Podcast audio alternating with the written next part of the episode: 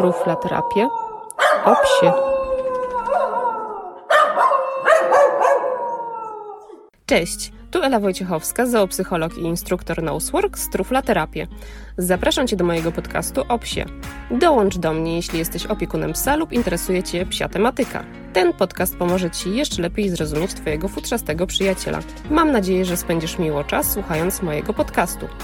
Zapraszam Cię również na moją stronę internetową truflaterapie.pl, gdzie znajdziesz wszelkie potrzebne informacje dotyczące konsultacji online oraz treningów Nosework. Jeśli będziesz potrzebować dodatkowych informacji, to zapraszam do kontaktu mailowego lub telefonicznego. A teraz zapraszam Cię już na kolejny odcinek mojego podcastu i życzę przyjemnego odsłuchu. Cześć, witajcie w 39. odcinku podcastu o psie. Dzisiaj druga część o nowym psie w domu. W ostatnim odcinku mówiłam między innymi o czasie, który trzeba poświęcić psu, o psich potrzebach, o odpowiednim przygotowaniu mieszkania oraz o cierpliwości, której potrzebuje opiekun. A dzisiaj znowu będzie kilka pytań, nad którymi warto zastanowić się, zanim podejmiecie decyzję o nabyciu psa. Zanim jednak zaczniemy, to będzie mi bardzo miło, jeśli udostępnicie mój podcast swoim bliskim i znajomym, a także zostawicie recenzję albo gwiazdkę na iTunes.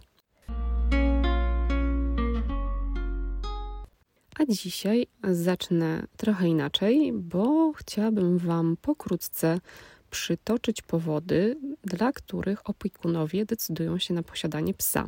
Ostatnio natknęłam się na analizę, według której motywacja przyszłych opiekunów do posiadania psa opiera się głównie na ich wcześniejszym doświadczeniu w opiece nad psem. Na to, skąd opiekun weźmie psa, mają wpływ czynniki demograficzne, takie jak wiek, płeć czy dochody. Dodatkowo na przyszłych opiekunów wpływa również moda na posiadanie konkretnej rasy psa. Zapewne zauważyliście, że nagle w okolicy pojawia się na przykład dużo mopsów albo labradorów. Ja widzę to wyraźnie i pamiętam, jak popularne były dalmatyńczyki po filmie 101 Dalmatyńczyków albo Jack Russell Terriery po filmie Maska. To, co jest istotne dla opiekuna psa, to przede wszystkim wygląd fizyczny i temperament. I to właśnie te kwestie wydają się mieć największy wpływ na podjęcie decyzji, na jakiego psa zdecyduje się przyszły opiekun. Niestety, niejednokrotnie są one ważniejsze niż zdrowie psa, szczególnie w przypadku takich ras jak mops czy bulldog francuski. No i tutaj płynnie przejdziemy sobie może do pierwszego punktu dzisiejszego odcinka, a mianowicie porozmawiamy o zdrowiu psa. Obowiązkiem każdego opiekuna psa jest zapewnienie mu życia w zdrowiu i chronienia go przed bólem i cierpieniem. Wiąże się to oczywiście z regularnymi wizytami u weterynarza, odrobaczaniem, szczepieniami, badaniami krwi, a w razie nagłych wypadków czy choroby zapewnieniem opieki weterynaryjnej, a także odpowiedniego leczenia. Trzeba być też przygotowanym na to, że nagle może się pogorszyć zdrowie psa, może wydarzyć się jakiś wypadek lub inna okoliczność, która sprawi, że jakość psiego życia drastycznie spadnie. No i w takim wypadku, w takim momencie będziecie zmuszeni do podjęcia poważnej i jakże trudnej decyzji o uśpieniu psa. Zapewnienie psu godnego życia wymaga, nie oszukujmy się, pieniędzy. No i to kolejny punkt, który jest na liście do odhaczenia. Jest on bardzo związany z poprzednim punktem, ponieważ koszty opieki weterynaryjnej nad psem są naprawdę spore. Więc jeśli zdecydujecie się na psa z hodowli, no to jest to dopiero pierwszy koszt, jaki poniesiecie, bo za nim pociągną się inne. Również przygarnięcie psa ze schroniska, czego jestem oczywiście zwolenniczką, wiąże się z pewnymi kosztami. Oprócz podstawowych takich wydatków związanych z karmieniem czy opieką weterynaryjną, istnieje jeszcze masa innych wydatków, które mogą uszczuplić zasoby waszego portfela. I nie mówię tutaj o jakichś fajerwerkach, ale o podstawowych rzeczach, które są potrzebne, jeśli chce się mieć psa. Takie akcesoria jak obroża czy szelki, no i smycz będą niezbędne, szczególnie w miastach, gdzie prawo nakazuje chodzenia z psem na smyczy. Przydadzą się też miski, zabawki, szczególnie w przypadku szczeniaczków, posłanie, chociaż oczywiście pies może spać sobie na jakimś starym kocu na podłodze albo z wami w łóżku. Nie wspomnę już tutaj o kosztach takich jak zabieg kastracji, odpowiednie zabezpieczenie psa w trakcie jazdy samochodem, zabezpieczenie przed kleszczami czy szkolenie psa. No właśnie, a co z tym szkoleniem?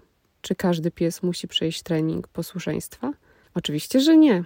Ja mam może niestandardowe podejście do tego tematu, ale uważam, że taki trening posłuszeństwa jest zbędny, ale no właśnie istnieje pewne ale. Jeśli okaże się, że czasem pies nie potrafi poradzić sobie w niektórych sytuacjach, no to trzeba mu w tym pomóc i nauczyć go pewnych zachowań, które sprawią, że będzie się czuł bardziej komfortowo i będzie wiedział, jak zachować się w danej sytuacji. Ułatwi to życie zarówno psu, jak i wam. Oczywiście nie muszę już wspominać o tym, że takie szkolenie, nawet nauka podstawowych zachowań w domu, no wymaga w większości przypadków sporo czasu, a jeśli chcecie skorzystać z usług profesjonalisty, no to również pieniędzy. Trzeba także pamiętać, by zapewnić psu stymulację umysłową, szczególnie wtedy, gdy pies mieszka w mieście, a i dodatkowo w bloku, a jego spacery ograniczają się do tych samych miejsc. Zabawy węchowe i wzbogacenie środowiska jest szczególnie ważne właśnie u tych psów, które nie mają możliwości swobodnego eksplorowania środowiska i chodzą cały czas w kółko wokół bloku. Okej, musicie też pamiętać, że wasze życie po tym, jak pies pojawi się w domu, stanie na głowie. Będzie stres, próby dostosowania się do nowej sytuacji, uczenie się psa.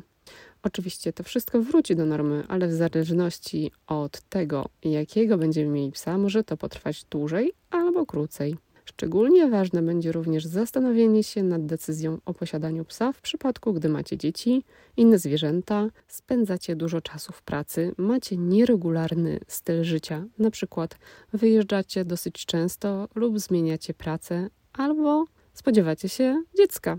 W tych konkretnych przypadkach warto zastanowić się, i to bardzo poważnie, czy aby nowy pies w domu to najlepszy pomysł. Ja znam odpowiedź, ale to wy musicie sobie sami odpowiedzieć na to pytanie. Co jeszcze w tym temacie? No oczywiście, oprócz tego skąd weźmiecie psa, warto pomyśleć, jaki to ma być pies. Czy to ma być szczeniak, któremu trzeba poświęcić mnóstwo czasu, czy może starszy pies, który przyniesie wam masę przyjemności, ale nie będzie was tak angażował jak szczeniaczek. Musicie zastanowić się nad tym, jaki macie styl życia, czy jesteście aktywni, czy może wolicie spędzać czas w domu. I tutaj można brać pod uwagę konkretną rasę psa. Jednak wiadomo, że każdy pies jest inny i nie ma absolutnie żadnej gwarancji, że akurat preferowana przez was cecha pojawi się u konkretnego psa.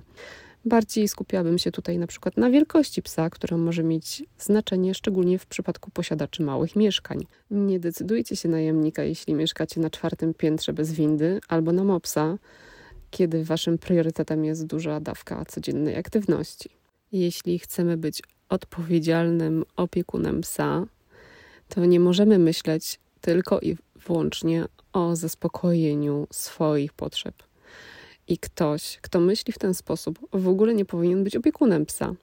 Pies jest to zwierzę bardzo socjalne, odczuwa emocje, ból, więc jego dobro i godne życie powinno być priorytetem. To ty jesteś dla psa. Ty masz być jego opiekunem i przewodnikiem po ludzkim świecie. To na tobie ciąży odpowiedzialność wychowania psa i zapewnienia mu opieki i godnego życia do końca jego dni, więc zastanów się jeszcze raz, zanim zdecydujesz się na psa. I pamiętajcie, że opiekun psa musi posiadać umiejętności dostosowania się do każdej sytuacji, musi być elastyczny. Jeśli więc nie posiadasz tych umiejętności bycia tutaj i teraz, to pies nie będzie dla ciebie dobrym wyborem. Mam nadzieję, że po wysłuchaniu tych 2 odcinków będzie wam łatwiej podjąć decyzję o nowym psie. Moją intencją nie jest zniechęcenie nikogo do tego, aby w jego domu zamieszkał pies. Moim celem jest uświadomienie przyszłym opiekunom, jaki obowiązek będzie na nich spoczywał i ile będą musieli poświęcić dla dobra psa. Chciałabym, aby każdy, kto myśli o nowym psie, dał sobie czas na podjęcie tej decyzji. Spontaniczne podejmowanie decyzji w tym przypadku nie jest dobre, dlatego drogi przyszły opiekunie psa, przemyśl na spokojnie wszystkie za i przeciw, zastanów się kilkukrotnie, czy na pewno pies jest dla ciebie i podejmij właściwą decyzję, taką decyzję, której nie będziesz żałował za kilka tygodni, miesięcy czy lat. I to już koniec tego tematu. Dziękuję Wam za poświęcony czas i wysłuchanie tego odcinka i zapraszam za 2 tygodnie na kolejny odcinek podcastu o psie. Tymczasem żegnam się z Wami i do usłyszenia. Pa, pa!